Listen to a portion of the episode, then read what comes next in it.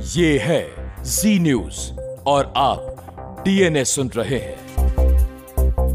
कल्पना कीजिए कि हमारे देश पर चीन या पाकिस्तान की तरफ़ से हमला हो जाए और सीमा पर युद्ध के लिए पहुँचने से पहले सेना को उस राज्य की सरकार से इजाज़त लेनी पड़े, जिस राज्य से होकर सेना को गुजरना है और वो राज्य वहाँ की जो सरकार है, वो राज्य सरकार ये इजाज़त देने से इनकार कर दे, तब क्या होगा? आज भारत में वैसी ही स्थिति पैदा करने की कोशिश हो रही है। केंद्र सरकार ने ऐसे राज्यों में, जिन राज्यों की सीमाएँ दूसरे देशों से मिलती हैं बॉर्डर सिक्योरिटी फोर्स यानी बीएसएफ की शक्तियों को बढ़ा दिया है। अब पश्चिम बंगाल, पंजाब और असम जैसे सीमावर्ती राज्यों में बीएसएफ सीमा से 50 किलोमीटर के इलाके में सर्च कर पाएगी रेड कर पाएगी और गिरफ्तारी भी कर पाएगी। लेकिन हैरानी इस बात की है कि पंजाब और पश्चिम बंगाल की सरकारों ने इसका विरोध करना शुरू कर दिया है और अब देश में विपक्षी नेताओं ने बीएसएफ के ऊपर भी राजनीति शुरू कर दी है। दुनिया भर के बड़े बड़े देशों में चाहे कितनी भी राजनीति होती हो, लेकिन सुरक्षा के मामलों में, राष्ट्रीय सुरक्षा के मामलों को राजनीति से हमेशा ऊपर रखा जाता है। लेकिन हमारे देश में इसका उल्टा हो रहा है। अंदाज़ा लगाइए, अगर किसी बॉर्डर स्टेट में कभी किसी ऐसी पार्टी की सरकार चुनाव जीतकर आ जाए जो चुनावी फ़ायदे के लिए आतंकवादियों का साथ देने लगे, जिसे आतंकवादी क्रांतिकारी लगने लगे, क्योंकि वो कुछ लोगों को खुश करना चाहते हैं। अल्पसंख्यकों का वोट हासिल करने के लिए पाकिस्तान जैसे देशों से कोई राज्य सरकार दोस्ती करने लगे और इसके लिए वो अपने राज्य की सीमाओं पर समझौता कर ले तो क्या होगा? मान लीजिए आज कोई राज्य सरकार किसी पड़ोसी देश के साथ अपनी सीमा पर समझौता कर ले वहाँ से आतंकवाद को भी इजाज़त दे, दे दी जाए अंदर आने की आतंकवादी आना शुरू कर दें वहाँ से ड्रग्स आने शुरू हो जाएँ हथियार आने शुरू हो जाएँ तो फिर पूरे देश की सुरक्षा का क्या होगा? यह खबर आज आपको सावधान करने वाली है इसलिए आज हम सरल भाषा में इसका विश्लेषण करेंगे क्योंकि इसका असर आप पर भी पड़ेगा चाहे आप इस देश के किसी भी राज्य में रहते हो किसी भी शहर में रहते हो, किसी भी गाँव में रहते हो। लेकिन अगर पंजाब के रास्ते हमारे देश में ड्रग्स आ जाएँ, अगर पश्चिम बंगाल के रास्ते आतंकवादी आ जाएँ, हथियार आ जाएँ तो फिर ये पूरे देश में फैल जाएँगे। केंद्र सरकार ने 11 अक्टूबर को एक नया नोटिफिकेशन जारी किया था, जिसके तहत कुल 12 राज्यों और केंद्र शासित प्रदेशों में बॉर्डर सिक्योरिटी फोर्स यानी बीएसएफ के अधिकार क्षेत्र को अब नए रूप से तय किया गया है। ये वो राज्य और केंद्र शासित प्रदेश हैं जिनकी सीमाएँ पाकिस्तान से लगती हैं या बांग्लादेश से या फिर म्यांमार जैसे देशों से लगती हैं। जहाँ आए दिन आतंकवादियों द्वारा घुसपैठ होती रहती है, ड्रग्स की तस्करी होती है बॉर्डर पर और हथियारों की स्मगलिंग भी इन बॉर्डर्स के ज़रिए होती है। सरल भाषा में कहें तो यह मुद्दा राष्ट्रीय सुरक्षा से जुड़ा हुआ है, लेकिन आतंकवादियों के प्रति हमदर्दी रखने वाला हमारे देश का एक खास वर्ग और कुछ खास पॉलिटिकल पार्टियाँ इस मुद्दे पर भी अब राजनीति कर रही हैं। इसलिए आज आपको इन तमाम लोगों का असली चरित्र और इनके इरादे भी समझने चाहिए। सबसे पहले आपको यह बताते हैं कि इस मुद्दे पर विवाद क्यों हो रहा है।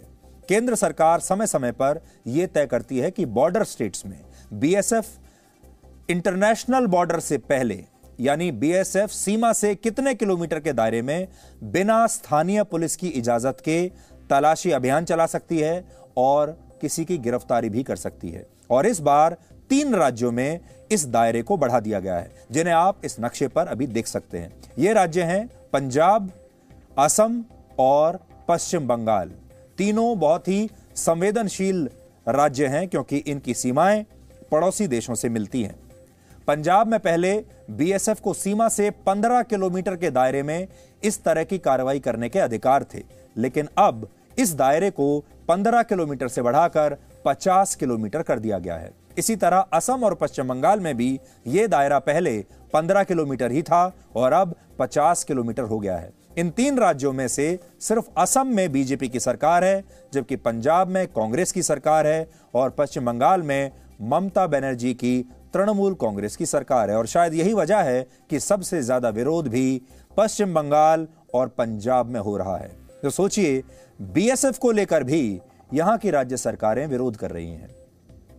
बीएसएफ एक्ट 1968 के सेक्शन 1391 के तहत सीमा सुरक्षा बल को, यानी बीएसएफ को, अपने अधिकार क्षेत्र में ऐसे किसी भी व्यक्ति को गिरफ़्तार करने का अधिकार है, जो किसी अपराध में शामिल है, या उसके खिलाफ कोई शिकायत की गई है, या जिसके बारे में कोई भी खुफिया जानकारी है, कोई भी इंटेलिजेंस इनपुट है।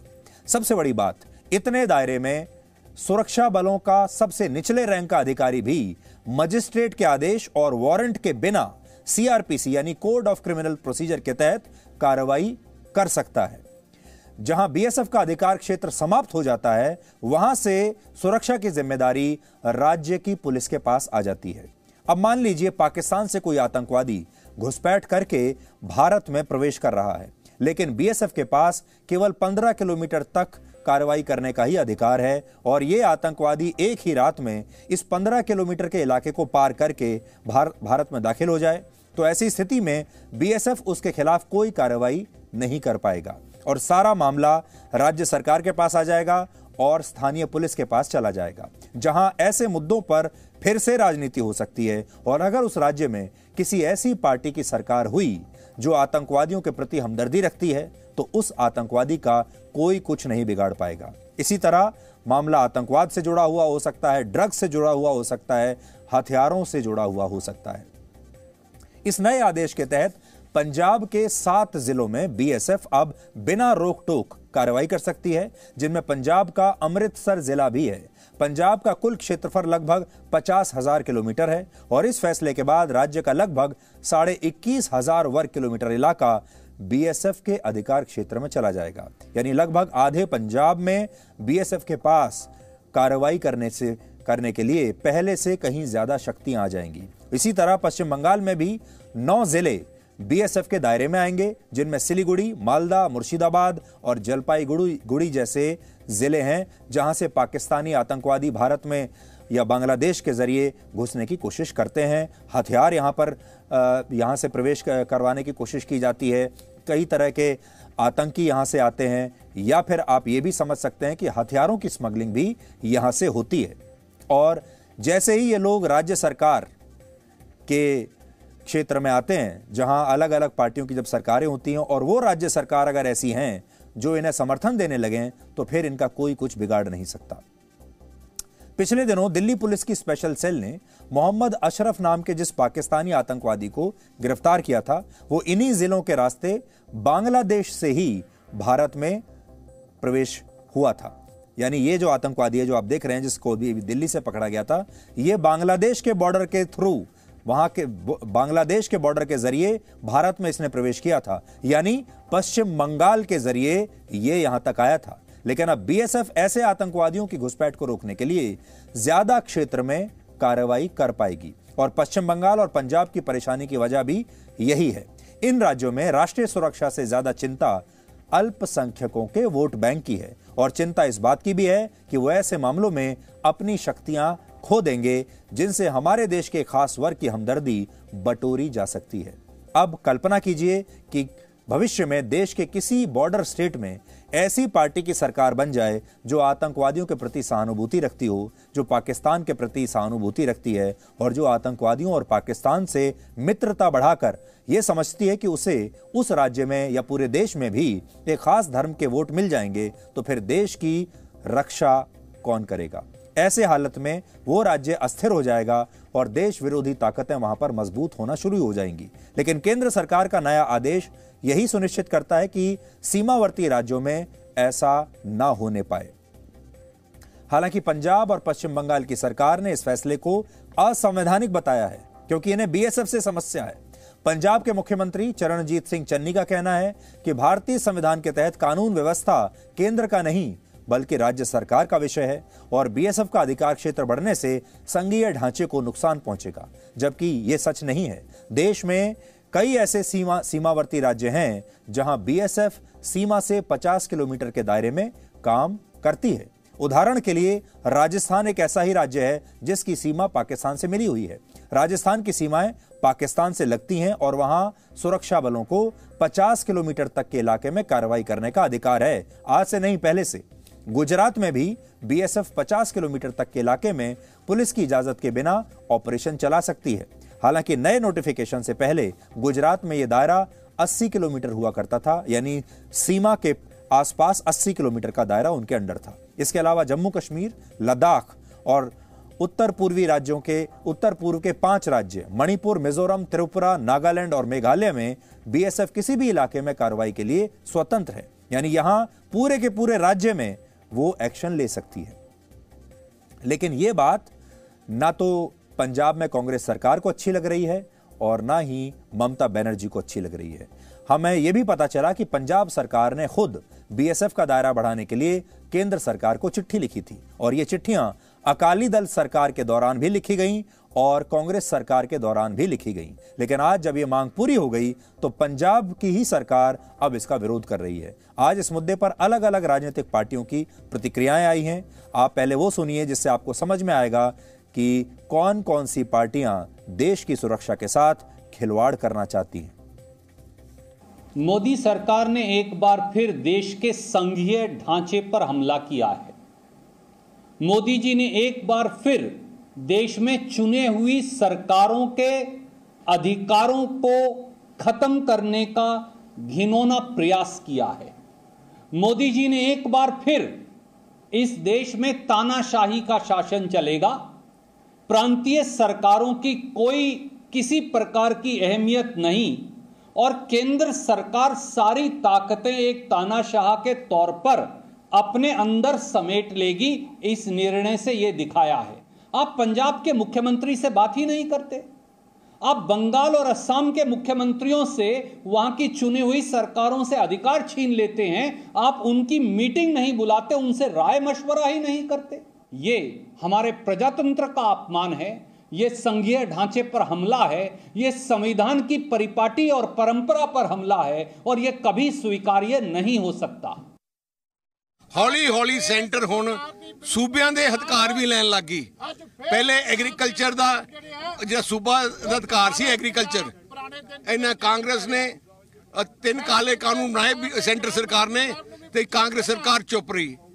ਹੁਣ 50 ਕਿਲੋਮੀਟਰ ਤੱਕ ਸੈਂਟਰ ਨੇ ਕਿਹਾ, ਕਹਤਾ ਕਿ 50 ਕਿਲੋਮੀਟਰ ਤੱਕ ਬੀਐਸਐਫ ਕੰਟਰੋਲ ਕਰੂਗੀ ਇਹਦਾ ਮਤਲਬ ਕੀ ਅੱਧਾ ਪੰਜਾਬ ਬੀਐਸਐਫ ਕੋਲੇ ਹੋ ਗਿਆ ਅੱਜ ਅੱਧਾ ਪੰਜਾਬ ਹੈ ਕੱਲ ਪੂਰਾ ਪੰਜਾਬ ਹੈ पूरा देश हो सकता है पर स्टेट्स की रहनी है म्यूनिसपैलिटी रह जानी है स्टेट्स हमें पैरामिलिट्री फोर्सेस पे शक नहीं है क्योंकि वो तो हमारे ही लोग हैं पंजाब के ज्यादा पर, परसों भी शहीद हुए वो भी पंजाब के लेकिन जो उनके आका बैठे हैं इस टाइम जिनके हाथ में ताकत है वो कोई भी आदमी वहां पे अपना आदमी फिट करके उसको कहेंगे, ये किसान लीडर का भाई था, इसके पास ये स्मगलिंग जो हीरोइन थी और ये ड्रोन के दौरान ये इतने वेपन वहाँ से मंगवा रहा था, ये बिट्टू इलेक्शन के लिए इतना पैसा वहाँ से आया है। और जो हमारे खास तौर पर इनके टारगेट रहते हैं, जो एनआरआई जो यहाँ पे लंगर की सेवा करते हैं, जो यहाँ की संस्थाएँ हैं सेवक, उनको ये पकड़ेंगे भी वहाँ से पैसा आ रहा था, वहाँ से वेपन आ रहा था। और हमारी सरकार ही, हमारे पंजाब पे टारगेट हमें कर रही है। और आज हमारी पुलिस और लोग डिमोरलाइज हैं। बिल्कुल वो आज जिनसे भी बात हो रही है अभी, यार, देश हमारे ऊपर ही शक कर रहा है। आतंकवाद आज कोई किसी एक राज्य की समस्या नहीं है। नक्सलवाद एक किसी एक राज्य की समस्या नहीं है, बल्कि देश की समस्या है। और आतंकवाद के प्रति पूरी दुनिया एकजुट है। अब सवाल ये पैदा होता है कि जो भी इस तरह की आपराधिक ताकतें हैं, इस तरह की आतंकवादी ताकतें हैं, जो देश के सुरक्षा के लिए खतरा है तो उसके लिए सुरक्षा बलों के जुनून और जज्बे को और हौसलों को और मज़बूत करने की ज़रूरत है या उस पर जो है वो सियासी जो है वो पंचर करने की ज़रूरत है उस पर वर्ष उन्नीस सौ बासठ में जब भारत और चीन के बीच युद्ध हुआ था, तब देश में सीमाओं की सुरक्षा राज्यों की पुलिस किया करती थी। उन्नीस सौ बासठ के युद्ध के दौरान तत्कालीन प्रधानमंत्री जवाहरलाल नेहरू को यह सुझाव दिया गया कि सीमा सुरक्षा का काम असल में पुलिस का नहीं होता। इसके लिए एक विशेष फोर्स होनी चाहिए। और इसके बाद ही इंडो तिब्बतन बॉर्डर पुलिस का गठन किया गया, जो अरुणाचल प्रदेश समेत कई राज्यों में सीमा की रखवाली करती है। 1965 में पाकिस्तान से युद्ध के बाद बीएसएफ का गठन किया गया, जिसे पाकिस्तान और बांग्लादेश की सीमा पर सुरक्षा की ज़िम्मेदारी दी गई। वर्ष 1971 में जब पूर्वी पाकिस्तान बांग्लादेश बना, तब तत्कालीन प्रधानमंत्री इंदिरा गांधी ने खुद पंजाब में बीएसएफ के अधिकार क्षेत्र को बढ़ाया। वर्ष उन्नीस में पंजाब में बीएसएफ 16 किलोमीटर के दायरे में ही कार्रवाई कर सकती थी और बाद में इस इलाके को ज़रूरत के हिसाब से कम ज़्यादा किया जाता रहा। और कई मौकों पर ऐसा भी हुआ, जब कुछ सरकारों और नेताओं ने अपने अपने राजनीतिक फ़ायदे के लिए बीएसएफ के अधिकार क्षेत्र को घटा दिया और इन राज्यों में आतंकवादी गतिविधियाँ और ड्रग्स की तस्करी बढ़ती चली गई। उदाहरण के लिए 1990 के दशक में पंजाब में ड्रग्स की तस्करी चरम पर थी और आज भी पंजाब में ड्रग्स की तस्करी चरम पर है और आपको यह भी पता होगा ये बात किसी से छुपी नहीं है कि पंजाब में आज भी पंजाब का जो युवा है, वो नशे में की गिरफ्त में कितनी बुरी तरीके से आ चुका है और नशा जो है और जो ड्रग्स हैं ये पंजाब की एक बहुत बड़ी समस्या बन चुके हैं। उस समय अफ़गानिस्तान से पंजाब में ड्रग्स आया करते थे और पाकिस्तान से आतंकवादियों को एक्सपोर्ट किया जाता था। यह बात उसी दौर की है जब अफ़गानिस्तान में तालिबान की पहली सरकार थी और अब अफ़गानिस्तान में फिर से तालिबान की सरकार आ गई है, जिसे देखते हुए बीएसएफ की शक्तियों को बढ़ाया गया है, क्योंकि जैसे ही तालिबान की सरकार आई, अब वहाँ से ड्रग्स की स्मगलिंग भी बढ़ेगी, अब वहाँ से हथियारों की स्मगलिंग भी बढ़ेगी और आतंक की स्मगलिंग भी बढ़ेगी। और ये ड्रग्स, ये हथियार और ये आतंकवादी सीधे कहाँ आएँगे? उनके निशाने पर अगला देश कौन सा है? वो है भारत। और ये जो तीनों चीज़ें हैं, या तो ये कश्मीर में जो हमारी सीमाएँ हैं, वहाँ से आएँगी, और या फिर पंजाब में जो हमारी सीमाएँ हैं, ये वहाँ से आएगा। इसके अलावा पिछले कुछ समय में ड्रोन के ज़रिए भी हथियारों की तस्करी और निगरानी का खतरा बहुत बढ़ गया है, जिसकी वजह से यह फैसला और भी महत्वपूर्ण है। हालाँकि यह मामला लोकतंत्र की समस्याओं से भी जुड़ा हुआ है। हमारे देश में ऐसी कई राजनीतिक पार्टियाँ हैं जो विचारधारा के नाम पर दुश्मन देश से दोस्ती करती हैं। आतंकवादियों को चरमपंथी और क्रांतिकारी कहकर बुलाना चाहती हैं, जिसकी वजह से उन्हें वोट मिल सके। और लोकतंत्र इसे अभिव्यक्ति की आज़ादी में लपेट कर एक तरीके से कानूनी बना देता है लीगलाइज कर देता है।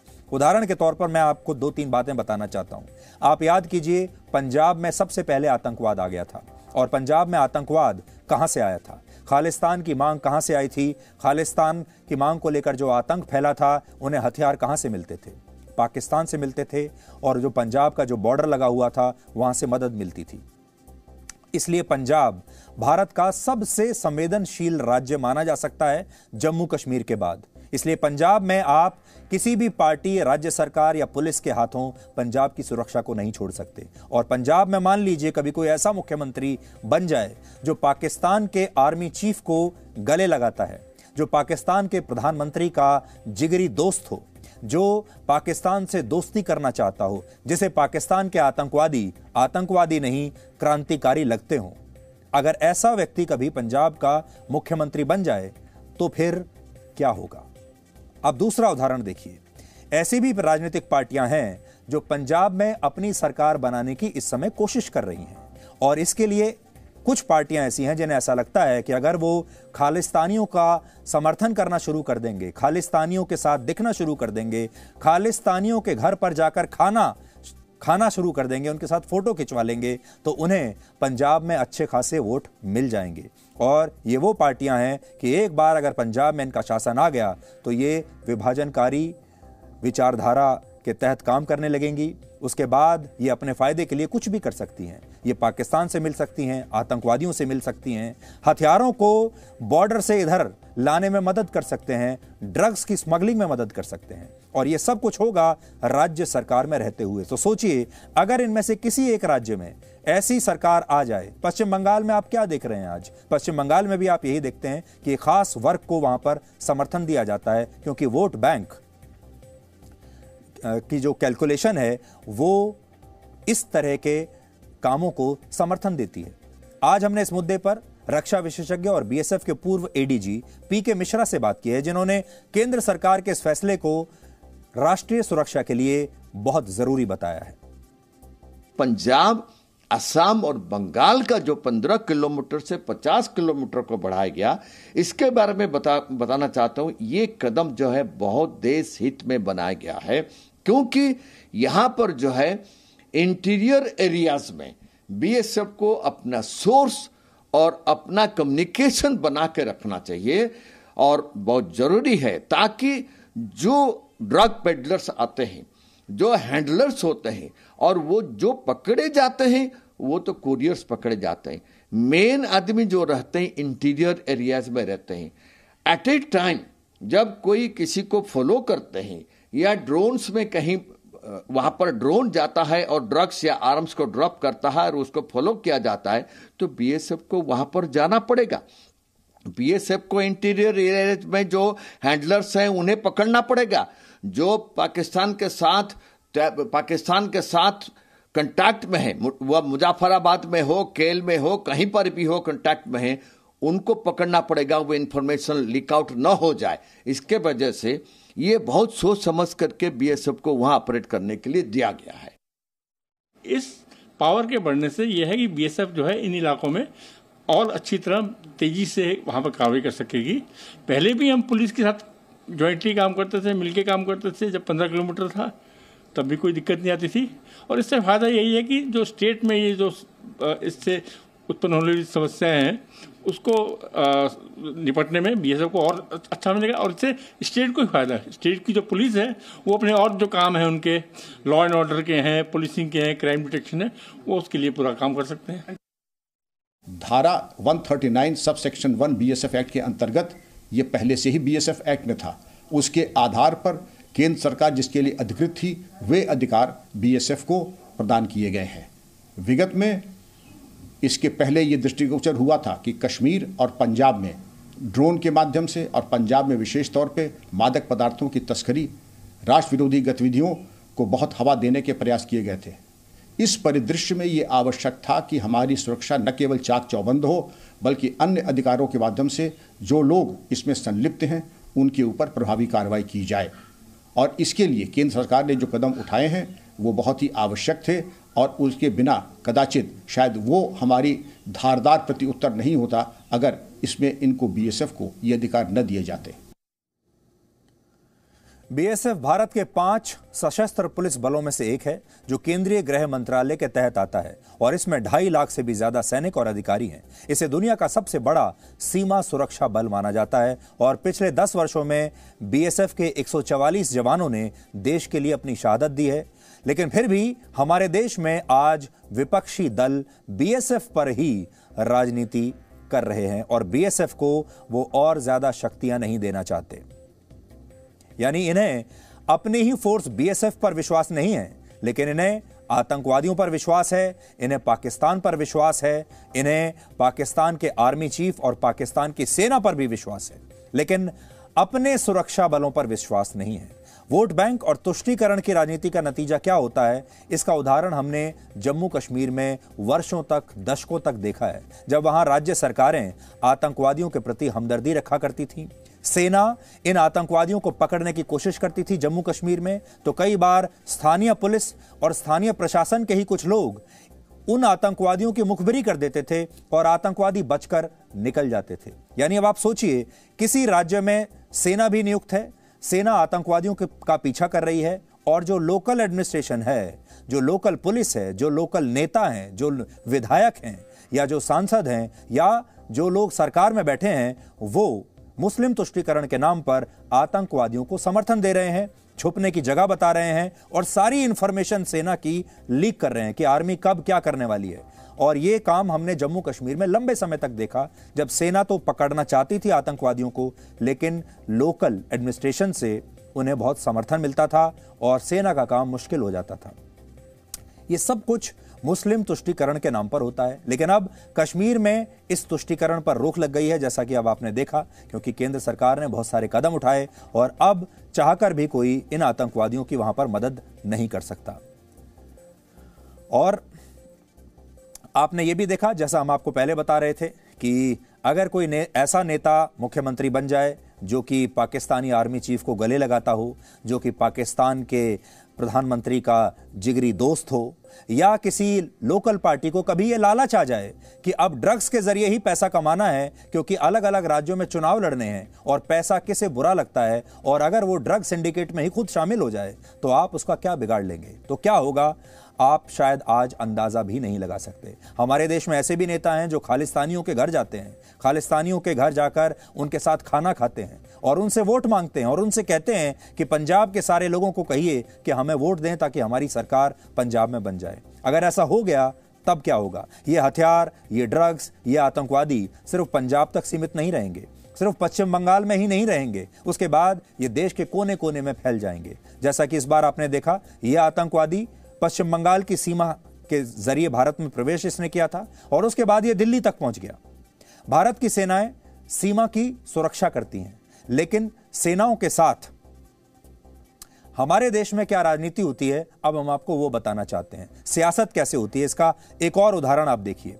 आज ही चीन के सरकारी मीडिया ने एक प्रोपेगेंडा वीडियो, झूठा वीडियो फैलाया और उसके ज़रिए उन्होंने ये अफवाह फैलाई कि पिछले साल गलवान में चीन और भारत के सैनिकों के बीच जो झड़प हुई थी, उस दौरान चीन ने भारत के कुछ सैनिकों को बंदी बना लिया था और ये सारे सैनिक बुरी तरह घायल थे और ये चीनी सेना के गिरफ्त में आ गए थे। और उन्होंने ये वीडियो डाला। ये जो मैं आपको इस समय दिखा रहा हूँ ट्वीट, ये चाइना स्टेट एफिलिएटेड मीडिया, आप इसमें पढ़ सकते हैं। वहाँ के स्टेट मीडिया ने ये ट्वीट डाला है और ये चाइना की पुरानी आदत है चीन की कि वो नकली और जाली फेक वीडियोस सोशल मीडिया पर डालकर अपना प्रोपेगेंडा चलाता है। आजकल भारत से संबंध ठीक नहीं चल रहे हैं तो भारतीय सेना को बदनाम करने के लिए उन्होंने एक झूठा वीडियो डाला। इसमें हमें उनसे शिकायत नहीं होनी चाहिए। चीन अब एक दुश्मन देश है, वो ये सब तो करेगा ही। लेकिन हमारे देश के नेता क्या करते हैं? इसके बाद भारत के विपक्षी नेताओं ने चीन की मीडिया की इस झूठी खबर को हाथों हाथ ले लिया और अपने ही देश की सरकार और अपनी ही सेना से इस पर सफ़ाई मांगने लगे। अब देखिए कि कांग्रेस पार्टी के यूथ कांग्रेस के अध्यक्ष बी वी श्रीनिवास क्या ट्वीट कर रहे हैं, देखिए। अब मैं पूरी स्क्रीन पर आपको बीवी श्रीनिवास का ट्वीट दिखाता हूँ। यह उन्होंने जो चीन का सरकारी मीडिया है, उससे उन्होंने वीडियो उठाया और फिर लिखा, ना हमारी सीमा में कोई घुसा, ना कोई घुसा हुआ है। ना हमारी पोस्ट पर कब्जा हुआ है। अगर यह वीडियो सही है तो फिर हमारे जवानों को बंधक बनाने की हिम्मत चीनी सेना ने कैसे की? यानी यह एक तरीके से इस वीडियो को लेकर राजनीति करना चाहते हैं और अपनी ही सेना का मज़ाक उड़ाना चाहते हैं और कह रहे हैं dear government of India please clarify और नीचे देखिए लिखा भी है video release by Chinese media अब चाइनीज़ मीडिया क्या चाहता है? यही तो चाइनीज़ मीडिया चाहता है। चीन की सरकार क्या चाहती है? वो चाहती है कि वो एक झूठा वीडियो फ्लोट करें, जारी कर दें, और उस पर भारत के ही जो नेता हैं, भारत के ही बड़े बड़े विपक्षी दल जो हैं, वो इस, वो उस वीडियो को उठा लें, उसे विश्वसनीय बना दें, उसे पूरे देश में वायरल कर दें, जिससे हमारे देश की सेना का मनोबल गिरे, हमारी अपनी सरकार दबाव में आ जाए। यही तो चीन चाहता है, और चीन का साथ दे रहे हैं इस तरह के नेता। हो सकता है कि भविष्य में कांग्रेस पार्टी के नेता राहुल गांधी इस झूठे वीडियो को सोशल मीडिया पर वो खुद भी पोस्ट करके भारत सरकार से सवाल पूछने लगे।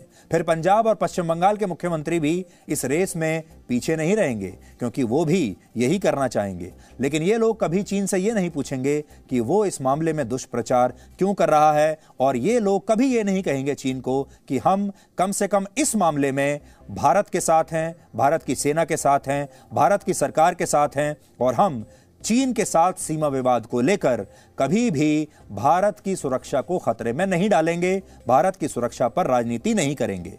ऐसा बयान ये नेता कभी नहीं देंगे।